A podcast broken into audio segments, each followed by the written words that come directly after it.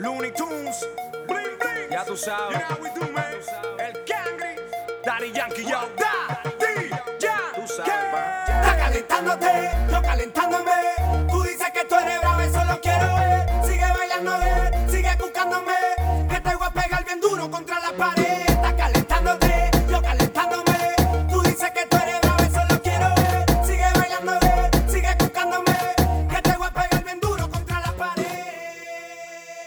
Bienvenidos a Radio Menea, y'all. My name is Vero Bayetti Flores. And I am Miriam Zoila Perez, and we are two Latinx friends with wildly different music tastes. Each week we bring you music from the, the Latinx artists that we love, and this week we have a very, very special guest, and my tocaya, who is here to talk about spooky reggaeton. Happy Halloween, y'all! Hi, Vero. Do you want to introduce yourself? Yeah, hi. Thank you for having me on the show. I'm a fan. I'm to be here. My name is Veronica as well. Um, Veronica Davila. Hey. um, yeah, what else? well, so uh, Vero Davila is um, specializes in um, Latinx and Caribbean popular music, and um, you know is in the academic realm. Super smart. We met on Twitter because I think because I was like talking about minimalist reggaeton production and we were like let's make a playlist and that turned into like my playlist for like a whole fucking year because it was bomb not to hype ourselves up too much, but we did such a good job. Yeah. um, and we also later on were like, well, let's do a. I think you proposed, Vero, a, a thing about like, like, let's do a spooky reggaeton playlist, and we're like, yeah, totally. So we collaborated on a playlist. So we decided to to do that for this episode. And right now we're listening to uh, DY, Aquí está tu caldo. let's take a listen to that again.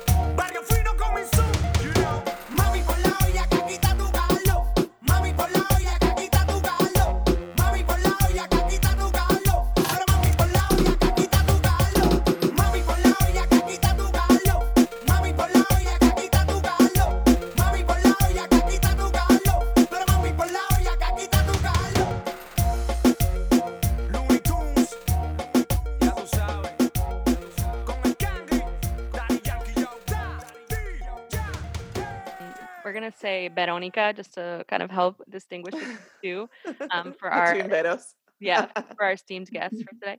Um, Veronica, I'm so happy that you collaborated on Vero with Vero on this playlist because getting a Halloween episode has been like a campaign for me over the last few years. And I think we didn't do it the first year and the second year, but I was like, I don't know, I don't know, I don't know. And then it was actually one of our like more popular Meneitos that we did was the Halloween episode. So I was really glad that you kind of are um are on that train. I mean, I know spooky is much more than Halloween, but oh, it made it a good um a good opportunity to bring you onto the show. So I want to thank you for that. Yeah, no, it sounds really fun. These are two of my favorite things together spooky stuff and reggaeton. Would you consider is that like in the same realm as like goth, or is it a different world? oh, yeah. Oh, yeah, I think so. I mean, I think I'm full on tropigoth. yeah, yeah, we love the Tropigoth lifestyle on this Nice, podcast. nice.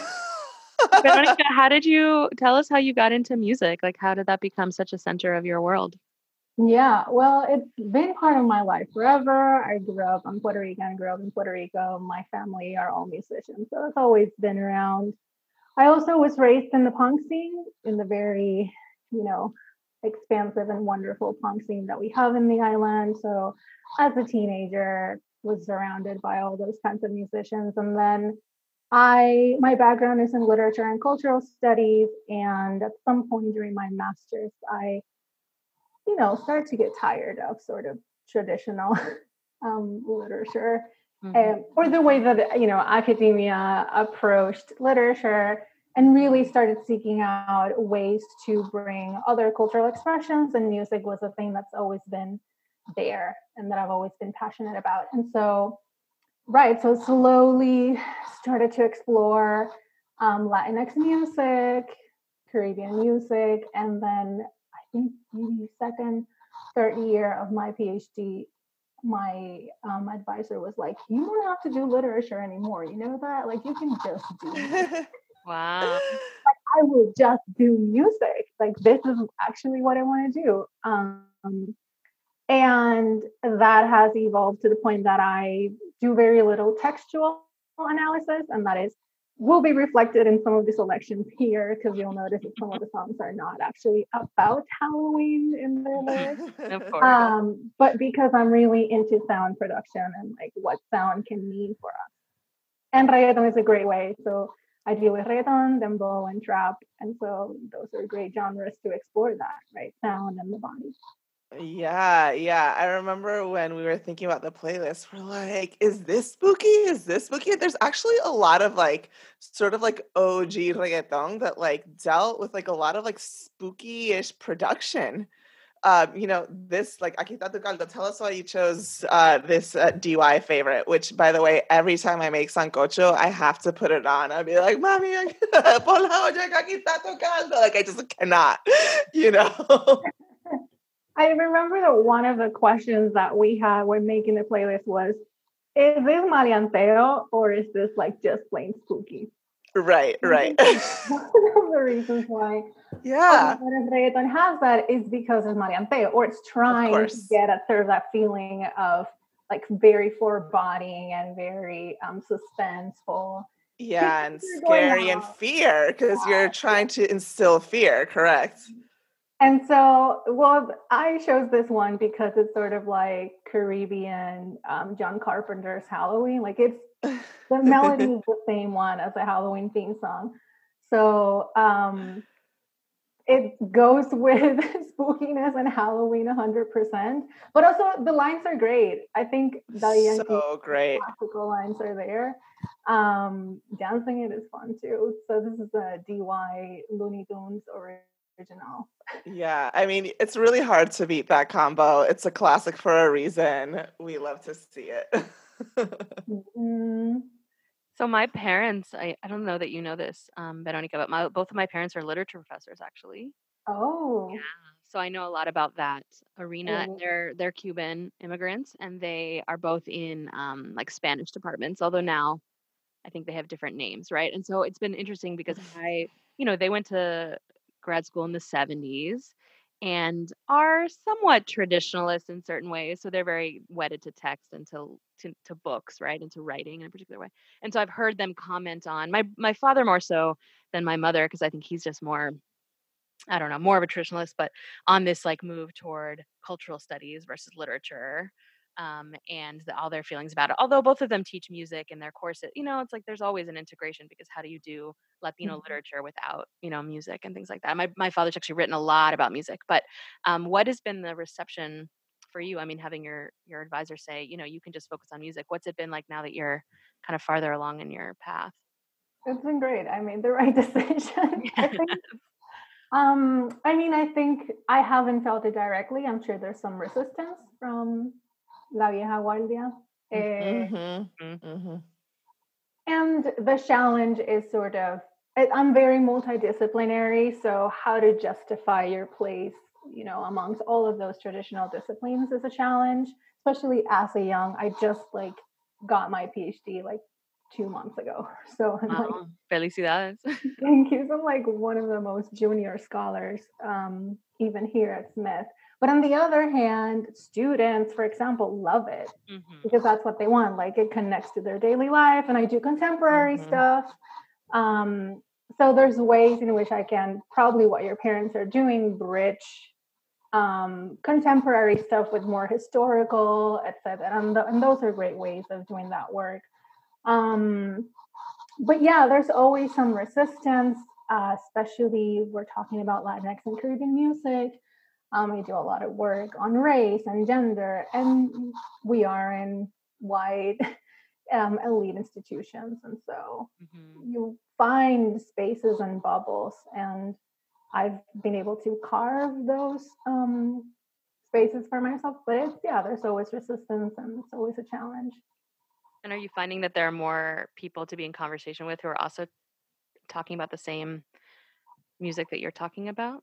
I know I can Oh, think of like two people, but I'm sure there's more, right, that are doing this. So. Yeah, I mean, I specifically, so I, I deal with Dominican music. Specifically, like my whole project is on, I do with Puerto Rico as well, but I'm very invested in Dominican music. And there's not that many of us, especially in the diaspora, um, especially people that are, you know, visibilized. Um, in Latinx popular music, then there's a lot more people to talk with. Mm-hmm. Yeah, it's, it's a small roster, and a lot of us are young. Mhm. hmm Yeah. All right. So, what's your favorite thing about spooky season? Hmm. Great question. Um, let me think. I don't know. I've always been sort of attracted to the aesthetics and the mood of spookiness. Mhm. Maybe because I grew up in an island full of festivities, but I think that's also like when I think about what Caribbean culture it is culture is, it's very much about like death and celebration together. Or Yeah. whenever there's like crisis, there's celebration embedded into it. And so I think I have those contrasts I'm very attracted to. And so I also grew up in a Catholic household where like Halloween Yes. is not allowed. And so the prohibition of like indulging in um eh, eh, disfraz, eh, trick or treating, and all of that made it even more appealing to me. And so as an adult, I'm like, I have to make up for all those years where I could not go out and go to parties or whatever. Um, You know, it's really hilarious to me. So I grew up in Minnesota. We don't have Halloween there. We like nosotros nos disfrazamos los carnavales. You know what I mean? And like that's like a very Catholic way of getting to dress up. Pero it's funny to me that like I feel like there's like a direct like Catholic to goth pipeline because like the aesthetic of Catholicism is extremely goth. Like you're literally venerating some guy who's nailed to a torture device, fam, like every fucking day. Like if that's not metal, I'm not sure what is, you know? like it's just like it's so it's like such a, you know, it's such a goth aesthetic, like the whole like Catholic church, the Catholic visual culture. Yeah, and the Um the cathedrals and the you know and, and the, the flowers and the red and Yeah. yes it's and all very dark and yeah no i was thinking the same exact thing it's funny so no was there halloween in puerto rico and you just weren't allowed to participate right, there is Halloween because colonialism. of course Mhm. right, so we have all of the U.S. holidays, including what we call Thanksgiving. Uh-huh. yeah Um, and we, you know, we make it into our own version of it. All of those holidays we transform. for But yeah, I was just wasn't really allowed. And then, yeah, as an adult, then I've made it part of my life in whatever way I wanted to. Like I'm not out trick or treating or going to Right. but I always like do a thing with friends. Um, yeah, it's fun. Do the playlist. Sam, and this this Halloween, it's gonna have to be a little bit more chill, hopefully for the people because it's pandemic times. Mhm. We beg you not to go to a huge party. Please have a chill thing in your pods. or in your backyard or whatever you know um, all right. Well, why don't we go to our next spooky selection? So we had Veronica pick all of the songs, and the next one is also a classic. It's uh, Yagi Maki featuring uh, Don Omar, and it's La Batidora.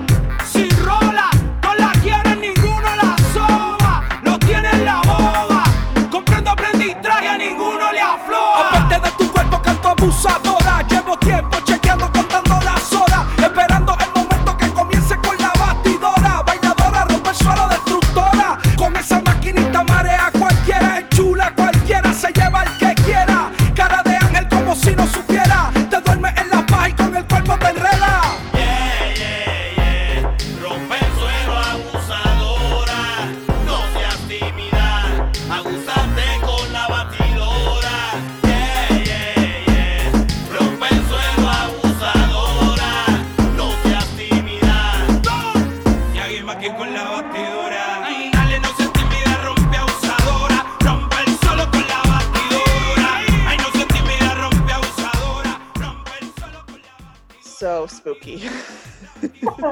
so spooky. It starts off so foreboding. Um, it's it's funny because I think that when we yeah like when we started this playlist when you like la idea fue tuya I was thinking about like neo perreo you know like this like new these new girls that are like doing this like weird direction of um of reggaeton now but um but then I was like oh my god yeah so much of this old stuff sounds this way Yeah, and I love that um, there's something about the incorporation of EDM and electronic music that also I don't I don't know that a lot of the producers wanted it to be spooky in the way that we now Mhm, interpret it. It was just like, oh, this is kind of the music, like the popular music of the time, especially late 90s. This is like Yeah. what people dancing to. These are the new ways in which you like um, produce electronic sounds or trying out all of these new elements. And so it comes out that way, I think, in Yeah. part fans.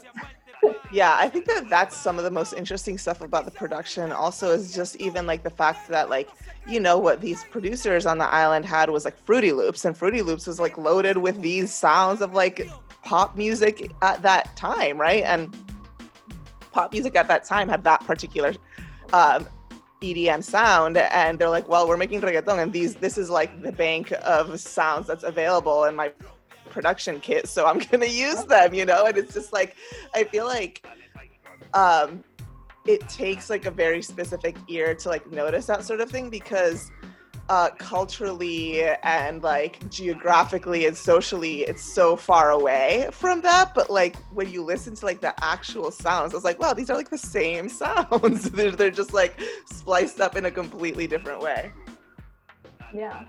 And I love sort of like following that thread of what was left of the 80s, like new wave, which I love, and the goth Mhm. wave, how it like seeped into 90s EDM. And suddenly the reggaeton producers were like pulling that out again. I just love whenever I encounter that um, in reggaeton songs. And that's all the synthesizers, you know, right that they're using. Right. Yeah. I feel like, yeah, just like all these like amazing synths that like just like don't match what like a lot of people think about as like quote unquote urbano or urban or whatever music, right? It's like that's not like in people's heads what that is, but like it's like, you know, but but it is, right? Like Yeah. Well, that goes at also the shift of reggaeton. So these two tracks are 2003, 2004, which is very Mhm. early. Reggaeton doesn't cross over, quote unquote, I'm making air quotes. yeah, yeah, of Um, course. Until Gasolina, which is Like 2005. 2005. And so, Yeah. and then post that, the sound begins to change a lot.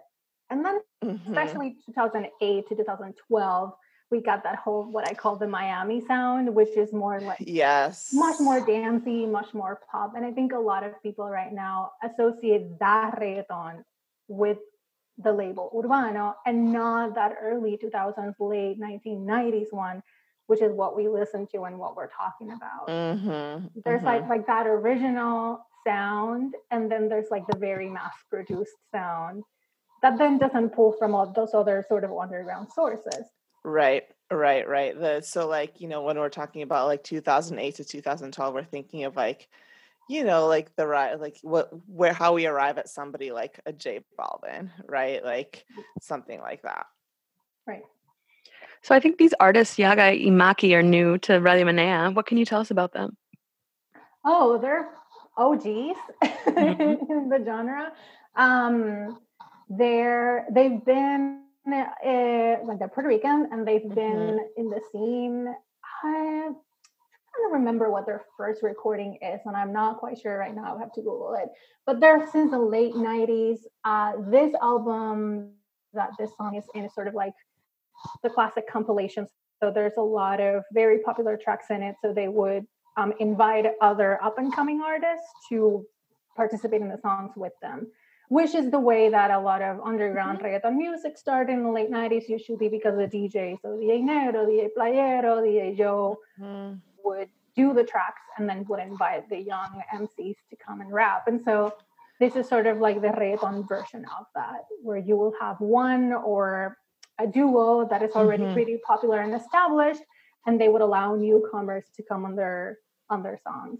And so this is where La Batidora comes from. And already by then Don Omar is pretty popular actually. Yeah, yeah. Um, so this is just like uh, a power trio right there. hmm They Yaga y Mackie have been a little under the radar in the past couple of years, and they now are starting to resurface because a lot of the reggaetoneros, especially in the island, are trying to like do throwbacks. I mean, Bad Bunny too. Yeah, yeah. I think that like the Safaera effect is being felt now where like, you know, like Bad Bunny like, you know, brings Jowell y Randy, who'd been working, right? Like they hadn't been like yeah, they've been they've been working, right? But like, you know, in terms of like who like you know, like what Gata would call the popetong people are are, are paying attention to, right? Like Jowell y Randy were not like sort of on that radar, but they'd been working and putting out fire songs this whole time. But you know, he brings out he brings uh, Jowell y Randy, he brings people like you know like Ñengo Flow, who also has been working and has been doing stuff. Who's like a legend also, and like has not been on the Popetón radar, but Oh like on La. Isla. Yeah, yeah, yeah. yes. So I think you're right. Like a lot of, I think that like the stuff Ida is making is having people like look back to some of these OGs and be like, who's still around, who's still doing stuff. Cause yeah, like a lot of these folks, like, you know, like Chencho y Maldy, like are doing, have been doing their thing, you know, like even though like, you know, people aren't necessarily checking for Plan B on the radio all the time, but Mhm. Especially if you're not on the islands. There's a Yeah. there's a huge gap on what is heard in the diaspora and what is heard in the islands, both in the DR, in Cuba, obviously, in mm-hmm. Puerto. Rico. It's so different. Like every time I go back, it's like, but this is what we're listening to over here. And they're like, no, we don't care about that. this is what all over. But then there's all these other people. Yeah, yeah. I've like I remember like I was just like I'm so much more interested in that like on the scene of like the people that are like not really not because I don't want them to emerge. I really do hope these folks like, you know, get their bag and make their money whatever. Like that's dope, but I feel like their sound is much more interesting to me than like the folks that you know, I mean, I love, you know, like I love me like a, a pop, a big pop artist. Like I listen to Bad Bunny, that Bad Bunny album, Ya Hablo Con Me La Gana, like a ton, like everybody else in the world. But um i love i love that group of folks Let's take a listen to the next song that Veronica picked. It's Zombie, very appropriate, by Alexis y Fido featuring Yaviah. Uy, uy, metiendo miedo como un zombie. Así calado con la tenis en la combi, con los ojos colorados. Una nota terrible y en la disco todo el mundo bien activado. Voy tras de ti, tras de ti voy al acecho. Bien pegado, hagámoslo bien hecho. Voy tras de ti, acercándome más y arrastrando los pies como un zombie. Voy tras de ti, tras de ti voy al acecho. Bien pegado, hagámoslo bien hecho. Voy tras de ti, acercándome más y arrastrando los pies como un zombie.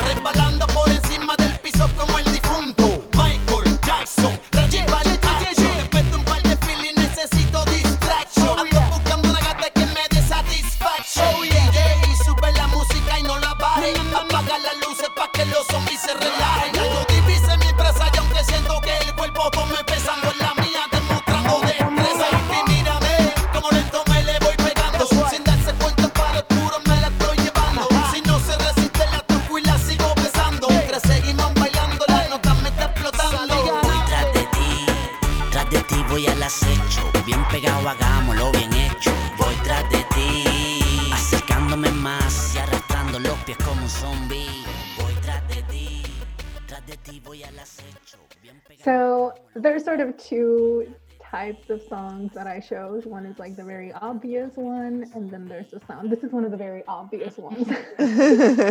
Not mad at that. I often go that route when we're picking songs. right. So I had to have, you know, there's there's many. There's like Vampiresa and all of that. Mhm. Which we get Mhm. brought to the definitely brought to Halloween before. I have a soft spot for Alexi y Fido, even though they're not Ugh. The best, but I do have a soft spot, and I loved them when I was like a teenager. For some reason, just like that first album, I loved. And I'm also a longtime Yaviah fan, so Right, a legend, for sure. Um, I also like Alex. I have a soft spot for Alexis Fido. Um, yeah, I I really do. Um, but but so I feel like this is like a good, solid, you know, set of people. Very spooky, zombie tip. I also like that using the metaphor of the zombie for like I'm chasing you is so appropriate. It's like, yeah, that's when men chase you, it's freaky like a mm-hmm. zombie. this is literally how you Like being chased by the undead. right, like Correct. never run away when you do this. I'm glad that you are accepting it. So you are also the co-host of a podcast, Platano Diaries. Will you tell us a little about that show? Yeah, sure. Um, it's me, my friend Ariana. Um, we have a pop culture podcast, um, sort of like it started as a way to talk about current things that were happening in the island of diaspora, but from like a more feminist perspective, combining my expertise, quote unquote, as a scholar and Adriana's activism and experience in that and sort of talking through events. And then it became it's a podcast where we now tackle like different issues. You know we talk about queerness we talk about fatphobia we even talk about Bad Bunny and being problematic. Um and now we're in a little hiatus because yeah things are hard. Um, last year has been hard. and we're doing minisodes uh, we did one last year, which is Perreando el Zodiaco, where we assigned reggaeton songs to each sign, and the addition this year is Salseando el Zodiaco. So we're doing salsa songs now. Wow. Mhm. Wait, amazing. did I? I can't remember which song was Aquario. For Perreando, Yeah. what do you think? Uh, I don't even know that much about signs like that. I just want to know. which one was it? It's an A. It's a good one. I think it's a bachaton. No, that's Gemini. Whoa, I don't remember. Oh wait, I'm Gemini. I feel like I remember it being good. I think I remember it being good. good because, but it had to be like a weird song. I was like, I'm satisfied with this selection, but I don't remember what it was. Did you say for Géminis was bachaton? Right. For Géminis, it was like we so his, I think. That's great. I Yes. Gemini. I can I I can look at my episodes. I love bachata. That was ages ago too. I feel. Yeah, it was. Such a great- It was so long ago. That's such a great concept, though. So the Aquario one was Es mi secreto de Plan B. Mm. That's why it was good because it's Plan B. That's why. Yeah. That's why you cannot go wrong go with wrong with Mis. Amores Chencho y Maldy. Yeah.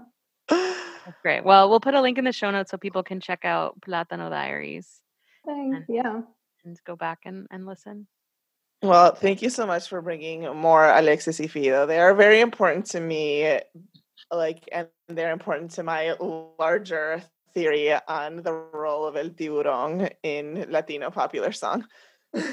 Episode coming up soon. If if Veronica Bayetti was going to be an academic, this would be her dissertation. the role of sounds that perfect. or my evidence, or my evidence that Bad Bunny's a bottom. Well, I that might mean- be harder to. Somebody on Twitter is like, "This is your dissertation." it's like, damn. agree. Yeah, yeah. Has Mhm. anyone ever asked him though? You know, like just straight up. the music journalists are I once slacking. like Karina made a question like that because she was like very intimate with him in that profile. I know. She didn't talk about his. She didn't talk about his relationship though, right? She didn't talk about his girlfriend at all. Nothing. No. Nothing about I don't that. think so. But it was very intimate. Yeah, but that piece was totally uh, omitted, which is interesting. Um, Vero, what, Yeah. what or Veronica, what kind of music did you grow up listening to? Um, a little bit of everything. I mean, my house, I grew up in a salsa household. Mi papá un cocolo, salsa dura de los 70. So I grew up with that a lot. my my family plays música jíbara, tocan el cuatro. So also surrounded by very like traditional Puerto Rican music. And then me, I became a punk and rebelled. And so I the story is that given racism and classism and all of that, rockero y, y caco, so people who listen to rock Mhm. versus people who listen to um, reggaeton did not mesh together. So I had this one friend that liked reggaeton, and it was with her with whom I would like listen to perreo and go to parties, and then have my other sort of life in the punk scene. so I lived that double musical life for a while. I also lived a double music life. I think that's very interesting. I think that's very common. Yeah. Um, Mhm. particularly like if you grew up in in households and the social status that I grew up in, it was very common to have all this negative associations with reggaeton and with Afro diasporic music. And so and that's how I was Mhm, raised when it mhm, took a long time to unpack that and really question, mhm. oh, why am I hiding this or negating this? And you know, you grow up, you learn and you Yeah, realize definitely. and that it's fine to love perreo and also be a goth. Yeah. Come out of the perreo closet a little bit. yeah. Yeah. Well, For speaking sure. of perreo, I think this is a good segue to your next song pick, which is Neo Perreo Bailoteo, which this might maybe we brought before, I think potentially, by Tomasa del Real and DJ Blass. Let's take a listen. Tomasa del Real. Pues sí, que para el mundo, baby. Me gustan los gantes, me gustan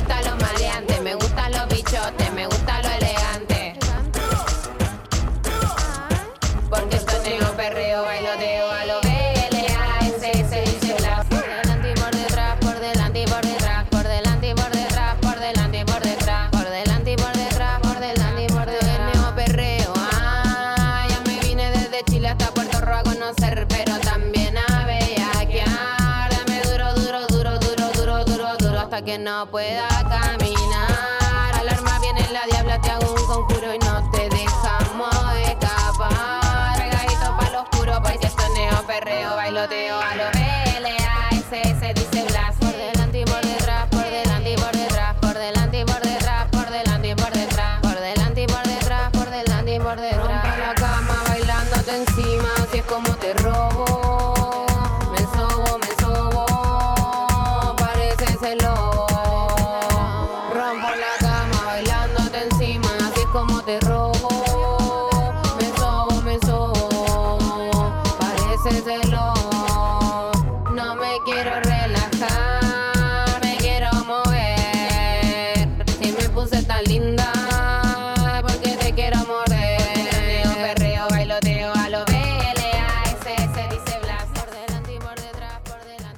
Veronica, tell us about this pick. So when we made the playlist, I think it was Vero who suggested this one because I'm actually not that into neo perreo. Yeah, yeah. I kind of avoid the Chileans trying to do Caribbean music, Mhm, but this is a really good track, and so it's because DJ Blass. I'm It's because DJ Blass is on it. Correct. and I didn't mind Tomasa El Real. Like it was fine. Like I oh I listened to it, and so I like Yeah. the, the spookiness in this one is very subtle. Um, and I sort of appreciate that subtlety um, of those like peak high notes in the background. It- Mhm, that is something very distinctive of DJ Blass production style. Like a lot of his songs will have very subtle elements of sinister melodies um, that are not as obvious as the other ones, which have like ha- um, um, heavy synthesizers mhm. in the production. Like DJ Blass can also be a little more minimalistic in that sense. Yeah. For sure. Yeah, I um I have a very interesting relationship with Neo because I mostly actually ugh, it feels really feels awkward in a lot of ways. I feel like the way that Neo Perreo sometimes is like the way that it's self styled. It's like we're not like the other girls a little bit. Like it's like oh we're not like those other like hood reggaetoneros. We're like you know weird reggaetoneros. We're cool. I don't know. Like it's like a very much like we're not like that narrative sometimes that I hear coming from that scene, which is like, ah, I hate it. I'm puking. Um, and but I've interviewed Tomas El a couple of times, and she is, is like very genuinely like also like really inspired by stuff like that's like happening on La Isla and like you know like not you know like about that scene that we were talking about before. And I think that like is you know like she's like you know I love Arcangel I love you know like these like OGs that I'm like okay cool like your inspirations are like in the right place and you're not like talking out the side of your neck about how like you're different right she's just like no this is just what I'm doing which I think is like you know more legit at least than like someone like you're like Miss Nina for example who's not even in Chile right she's like in Spain but Mhm. she's from Argentina or of Argentinian descent no sé algo así. But uh, but yeah, so I think that the neo perreo thing can get really awkward for sure. But but Tomasa is like la tolero, you know. I think Yeah. she's she's one of the um, she's not like I haven't heard her at least like you know play into this like we're not like the other ones sort of narrative that I hear from some of the neo perreo folks that I'm just like that's racist guys. I was just gonna add that's um my uh rejection to some of these more new Southern Cone or Spanish incursions into Caribbean music are also because they try to imitate her accent. You know, there's the aesthetic, Yes. and then there's the whole what's this woman's name? Um, oh my god, not Bad Gyal. No, I mean I meant Nati Peluso. Not oh, ella pobrecita with the Like, hip, the hip, hip hopper. Trying really hard to imitate accents while you know as a caribbean person and i'm sure some of you too also have experienced the making fun of the way we talk yeah, yeah, too fast. You're cutting off letters. Blah blah blah. You know, típico. It's all the same shit. right so um it's just, so and i seen tomasa del real on authenticity in her way the way that she articulates and the way that she speaks that i'm also more comfortable with when i listen Yeah, to music but whenever like even the j balvins de la vida whenever they Mhm. try to do that thing i'm like nah i no just be you. yeah. It's really interesting. I see that happening a lot with like as Dembow starts leaving um DR a little bit more and starts like having a little have like more notoriety in like the world pop. I feel like everybody's eyes are on DR and you have like like your Rosalias and shit saying things like desacatao or like que te la para or whatever and I'm just like Yeah.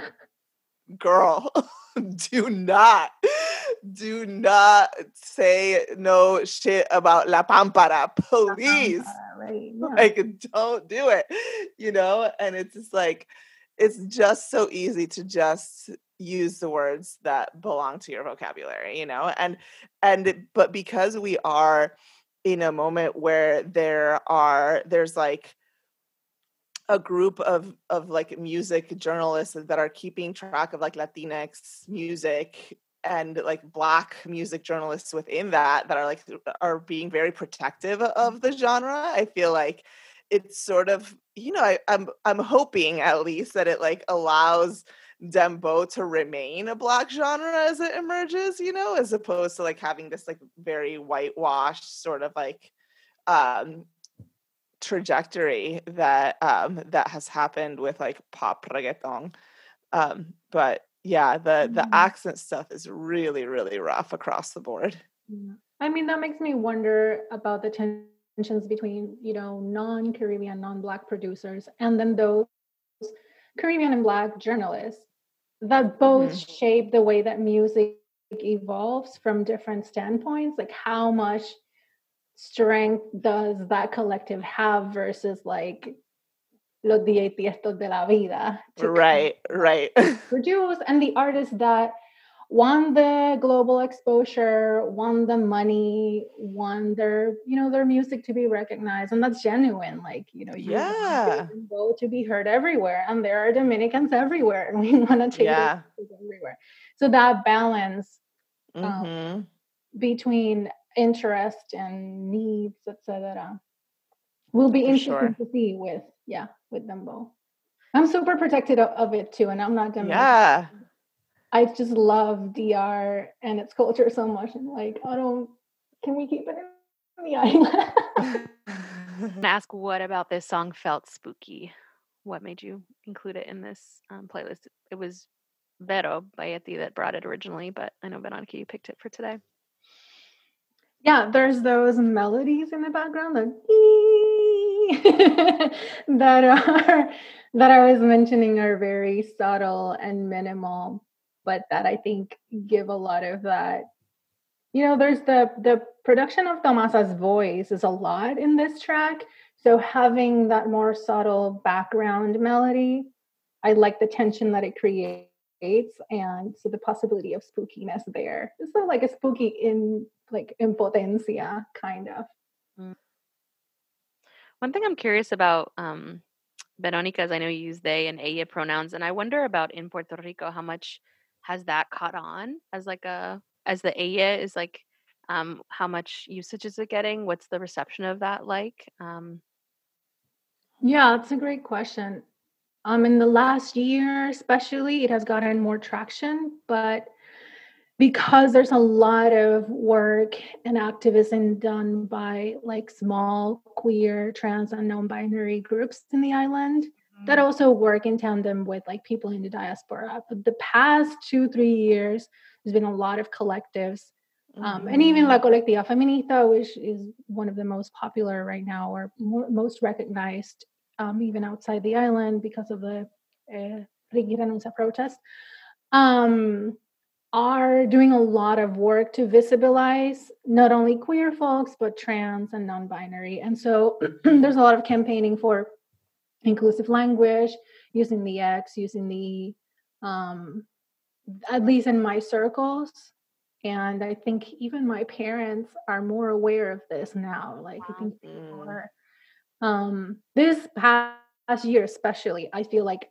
everyone has heard i think there was a debate the the government uh, we have elections as well next week Mhm. um and i think one of the candidates was using like knowing audio they were using it wrong not understanding what being non-binary that's wild. But they were- yeah. yeah. but there was a debate on you know lgbtq policies etc and so they mentioned non-binary and so that's a lot that's a big step and all of that is because of these you know grassroots activists like a lot of work Mhm. being done to visibilize to teach a lot of um, digital activism a lot of teaching people and putting themselves out there these people have put themselves out there in a place where you know that can be risky and violent Yeah. so 'cause, yeah, as hard as it is to get people in English to adopt they, then also asking people to adopt a pronoun and change the way that you conjugate, you know, it's like sets a whole nother bar up for people. And I know there's like incredible folks who have have pushed that and worked to make that more accessible, but it definitely feels like a on top of then, you know, all the the transphobia and all the reasons why it's hard mm-hmm. no matter what. But adding the level of like you have to learn how to conjugate differently. and it's super transgressive and in a place where you already have a lot of like we were talking a lot of insecurity about your language because it's policed at every turn because it's Mhm. people think that you're not as smart if you don't use like proper spanish whatever that is and then on top of it you know we're saying no Right. how to speak but also think about all these other people Right. And then there's yeah, there's the thing on top of like, eso no es una palabra de verdad. You're y'all making this other shit up. Yeah, for sure. there's a lot of work not to justify you know not using it but that it's a lot of work Yeah, yeah, for sure. Yeah, For sure. accessibility questions too around it because of the the ways and I mean it's true with they in English too. Um, Mhm. but yeah. Well, thank you for that context. I've always wondered kind of how that's progressing in you know in Latin America itself. Um, Mhm. yeah All right. All right, shall we go to the next song? mhm. The next song that um, Veronica picked is uh, by Hector y Tito featuring Jenny La Sexy And this is called Noche de Terror.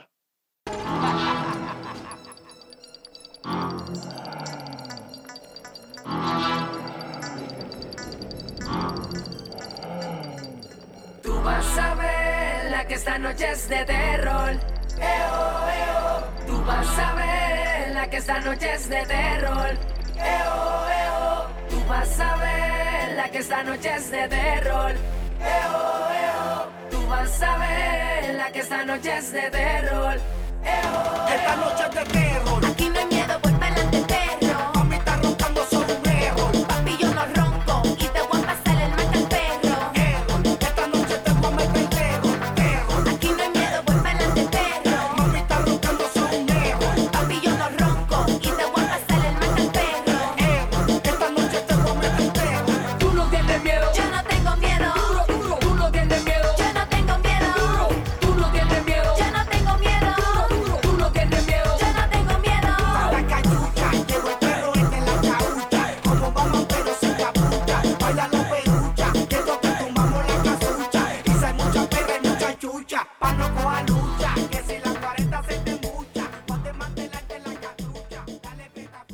Although it's not talking about Halloween, it's talking about, it's kind of like this mixture between uh, Maleanteo Yeah. Mhm. Like For sure. this is gonna get dark here when we're in la Yeah. disco perreando. Mhm. Um, Yeah. I love Hector Tito. I hate Tito, but he's good with Hector. Someone that I truly miss, um, because he's now a pastor. Yeah, yeah, he was born again. Oh my God, no! Please no, go back. I know, no, get re unborn. Talking I mean- about zombies. I think Talking about zombies. I feel like that this could be another episode theme is like all of the people who are who are no longer in the genre. R.I.P. El They become, General. right, they become R.I.P. reborn, you know, Christian. Hector el Father. Yeah. Yeah, I hate those. Yeah. The reggaeton zombies. Yeah. Oh, that's a good way to. Although is that that's like mad sacrilegious? Wow. But yeah, that's a good way to put it. like you're actually dead now that you were reborn. um, you know, in plena pandemia, when everybody was doing all these like interviews on the internet, I think Hector el Father went on like Molusco or whatever and like had like an interview. And I was like, well, I haven't heard from you in a minute. And I was just like hearing him talk about it. I was like, okay, fine. Like you're you were having a rough life. Like one, you were in El Género, and like you, you know, like it comes with it's like a whole lifestyle, right? Like people like. You know, it's like it's like yes, it's music, but yeah, it was like actually people's lives and like you know for sometimes that, that can be like a rough lifestyle right to have to go and that's the way that they know you know like religion is one way to, to like be like okay i'm not gonna i'm gonna be sober right and i'm also gonna be religious so i was just like okay i thought fine like make your healthy choices but i'm still sad Yeah. no, very, very sad. Um, so this one is obvious, but also the introduction is sort of spooky and cinematic. Mhm, We hear the intro, there's stuff crashing, there's a scream, and you're like, okay, what's gonna happen? yeah Um, it's fast paced, so I almost feel like someone is running away from something because it's Mm. fast paced. Um, limbo beat, and also I put featuring Jenny La Sexy Voz, but she's not credited. yeah obviously. she's not i I'm was like yeah, this is like our own, own little radical like we're gonna feature because she didn't get her feature but like you know like many even like you know like to this day it's still happening where Mhm. like you Mhm. know the girls with the moans aren't given their proper due Mm. Yeah. She- she's very prominent in the track. Like some tracks just have the one Mhm. line that's repeated or but no, she is integral part of this chorus. There's like the call and response is is essential to the success of this Yeah. track. so she's yeah essential here. Like this is a full on feature. Um, right Dancing this song is really fun too. I will say. Yes i miss dancing so much so much my god And this is another Luny Tunes classic. Like it has all of it. Like that particular Dembow track is very much Luny Tunes, like the Daddy Yankee one that opened from Mhm. the episode. Eh, there's no subtlety here. Like on um, high level production, saturated. yeah. one in your ears. Yeah, yeah, that that that Luny Tunes style. Man, I really I had so much fun like when again at the beginning of the pandemic and we did an episode on this if you haven't heard it. Um uh listeners will link it in the show notes about the the Luny versus Tainy Mhm. battle. I was it was just like such a like a production dorkiness like fiesta for me. I was just like, yes, yes, yes. I was just like feasting on beats and nerdery. it was great. I made this like huge ass Google Doc about like all the different things. Like, here's the things that I think Luny are gonna play. Here's the things that I think Tainy's gonna play. And I was like, oh shit! And I was like keeping track of all of them. So good. So good. The battle one of of the the one of the gems born out of this horrible situation. It's like things that would never have otherwise For sure. Right, right. Yeah, that's true. Oh my God, early pandemic days. Early pandemic days. Now this is like we're all just like bedraggled. I know I have some nostalgia for the time when we thought it would just be a little bit of time. We were oh dumb. Oh my god, I know. In early March, I was like, mm-hmm. this is definitely gonna go through like June, July. And people were like, no. And I was like, yes, definitely June, July. That was when I, we like, I don't know why we thought we'd have a government that would be competent enough to do anything about it. My bad. I don't know. And that's because you can't actually like you're you're it's a self protection mechanism to not be able to to actually imagine the worst possible outcome, you know, because yeah, for sure. terror. For sure. Veronica, is it are you is all your family still in Puerto Rico? Is this affecting your ability to see folks, I imagine? Because you're in Yeah. Northampton. Yeah, I haven't been Mm, to the island in almost a year. Nice. I travel wow. often. Mhm. Yeah. So it's I usually recharge in the summer. I just go in the summer, recharge, and then I can survive some of the winter, Mhm. hmm but not this time around. So I'm leaving. Yeah. I'll probably go in quarantine there. This Yeah. January. Yeah. That makes sense. And are you you're teaching all your sense. classes on Zoom? I am. I'm part of Zoom University. How is that going? it's going well. I'm also using Slack. Uh, so I have a Slack university and a Zoom Mhm. university. So Mhm. we both text just to relieve Zoom fatigue. And it's great. I'm teaching Introduction to Latin American and Latinx Studies. All the students are, you know, Latinx and they're Mm, super engaged. And I, yeah, I'm liking it a lot. I'm glad. I'm, I'm a nerd like that. I really Yeah. like teaching. I never would have thought my 72, 73 year old parents would be able to learn to teach on Zoom, but they're doing it. Both of them. Yeah. They're not retired yet. And so there we go. Gotta do it. Yeah. Possible. no hay de otra. No hay de otra.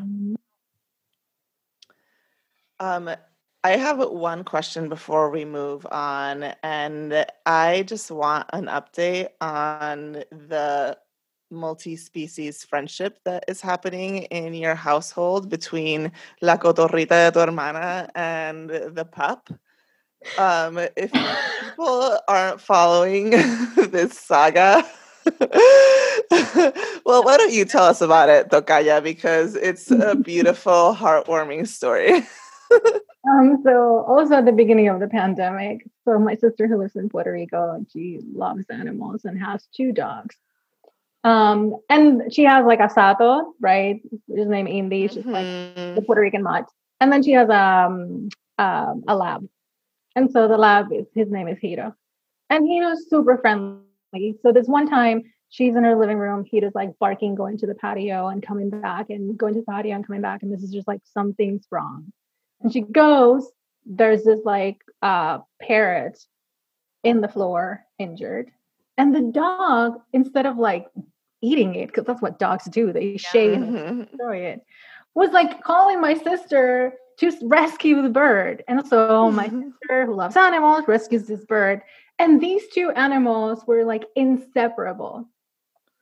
She and so the bird has I was paralyzed from like the waist down, so she couldn't move the legs and everything. So I started to go to the vet and all of that. And then she would put the parrot on top of Hiro, and the, and he would sleep, and the parrot would sleep, and they would just like be together all the time. And so we Best friends. Oh my god. So beautiful. And then I put it on Twitter, and it went viral in, like- in like Latin America and Argentina or something. And so like now the parrot is well. she has a cast that they'll take off like in a couple weeks, and the parrot is in the house and lives with these two dogs. And there's a bunny also that came recently, and so all of these animals are there happily. Oh. They're just Um, all friends. It's beautiful. It's idyllic. I think that's how my sister has survived the pandemic. Wow. care of this bird that fell into her backyard. Is so the bird isn't paralyzed anymore? no, just just um had one of her legs um recently uh volvió a recuperar movimiento Mm, And, Wow. and Oh my God. flies and she said hello to me the other day through FaceTime. This is so tender. I grew up with a cockatiel because my parents didn't want um, cats or dogs, and um, so I had this whole relationship with a bird. And then my dog would totally. I mean, they never met because they didn't overlap or whatever. But um, my dog definitely like ate some birds in my backyard, so it's really hard to imagine them being friends. And my sister was scared. My sister was like, at some point, this bird is gonna fly and the dogs are gonna eat it. Yeah, I don't know. No. No, they know they're friends. Yeah, Wow. for- Interspecies snorkeling, right? Isn't this like a whole thing on the internet? Wow. Okay. Well, clearly everyone needs to follow you on Twitter for this content, if nothing else. We'll make sure to link all, uh, you know, Veronica's Twitter and all Cotorrita related materials Wow. on our blog post. Cotorrita and Hiro related uh, content. Spooky content. Wholesome content too. Yeah. I wonder, Veronica, if you have any, I don't know, predictions about like what you think is coming for the the genres that you study. Like, where do you where do you see things kind of evolving? I know that um, you know it's a hard thing to answer, but I'm curious if you have any thoughts about where we might we might see things going. Yeah, I think a lot of more dembow and a lot of creative mixing of dembow with other genres. I think that's probably what's going to happen. Um, I'm also wondering what's going to happen with trap, and trap has saturated pop as well. So I'm wondering how much do Dominican and Puerto Rican, like in the island producers, will continue to do that work and where, where they'll get to that. Mhm. I reminisce about 2016, 2017 trap. Mhm. Yeah. those two years was wonderful. so good. It was so good back then. You know But yeah, an, mhm. an interesting uh, thing that's happening that I feel like I wonder what you think about is um I feel like there's been this really interesting resurgence of like merengue and like I I've been like on a campaign to bring back Meeting House for like years. So that's my personal cross to bear. But but I've also but like recently there've been like a couple of like Bryce songs or like well one song uh, that's like a Bryce song, it's like a merenguetón, and then another like I think Rafa Pabón that Bry is Mhm. on and like a few other people are on that is like doesn't even have like tempo on it. It's just like sort of like a straight like merengue that like feels like more like, you know, um, just with all these artists, right? There's like wild well- mix of artists on it. Like Toño Rosario's on it, and also is Kiko el. Crazy's. Right, And also I Kiko. Crazy's on it. Yeah, it's like Aguido. It's called Aguido. I'm fucking obsessed with this song. But I feel like I feel like it's just like I was like, is merengue gonna like make moves again? Like merengue and merengue mixes gonna make moves again in this space? I I I wonder what you think about that.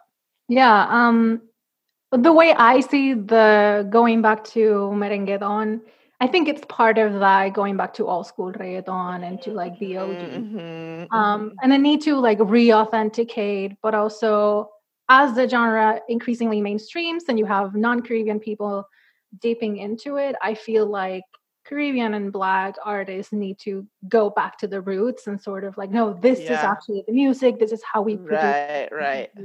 So I feel like that Agüero song and the other one, that Bryce song, it's so good. Um, and Yeah. I'm blanking on the name. Se cansó, I think yeah, it's what it's it's called. such a good song. Just like Very good.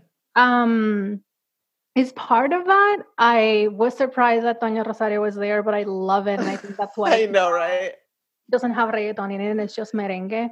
Yeah. Um, I'm not sure. I think that could happen. Uh, I, I I bet more on dembow than on merengue.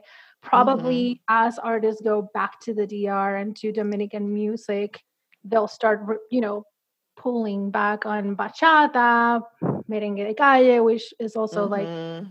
sort of the mixture of rap, like the evolution of merengue house, the mixture of rap yeah, and, yeah. um, with a merengue, and they'll probably mix it. So that's what I'm expecting to happen. Sort of like very creative stuff with all of those genres, but based in dembow, very Mhm. much based in dembow. I was going to say that about merengue house. The funny thing is that that is completely studio produced, like Mhm. contrary to like how reggaeton or even dembow Right, right. people mixing and figuring out. It was like, no, Miami producers, were like, no, we're gonna mix house and we're gonna mix merengue because those are the two genres that are popular, and we're gonna make people like this. Yeah.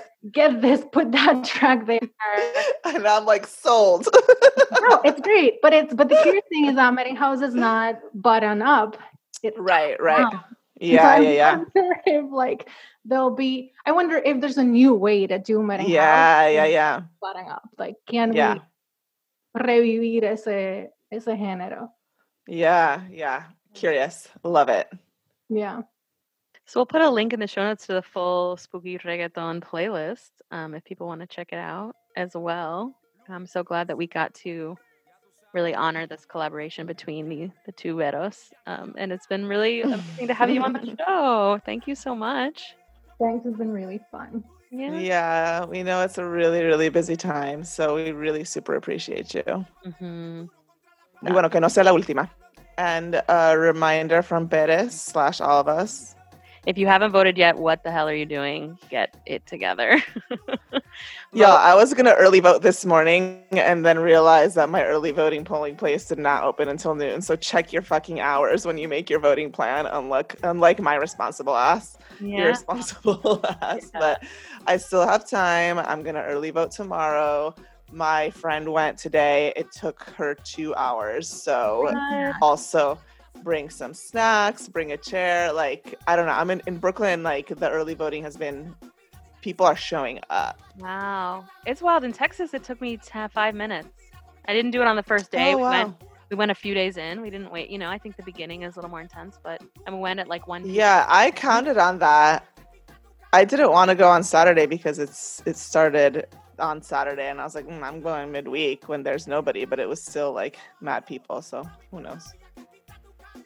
Yeah, I've seen lines here too. So Yeah. Yeah, plan ahead. yeah. Prepárense. Yep. Mhm. All right. Well, thank you so much, Vero. Um, you know, as always, you're going to be able to find all of the information, everything talked about in our show notes. That's linked below. Um, there we'll link to uh, the Platanos Diaries. We'll link to Vero's uh, social media. We'll link to you know everything that we talked about, La Cotorrita y el Perrito, all of it. Um, so make sure to look there and follow us at Radio Menea on all the various social media channels. And also, just a reminder that we do have a newsletter, so you can sign up for that. hmm And we are staying kind of bi weekly through the election. So we'll be back in two weeks with another episode. Y, pero cuídense y gracias por escuchar. Hasta la próxima. Gracias, Vero. Gracias a ustedes. Bye. Bye.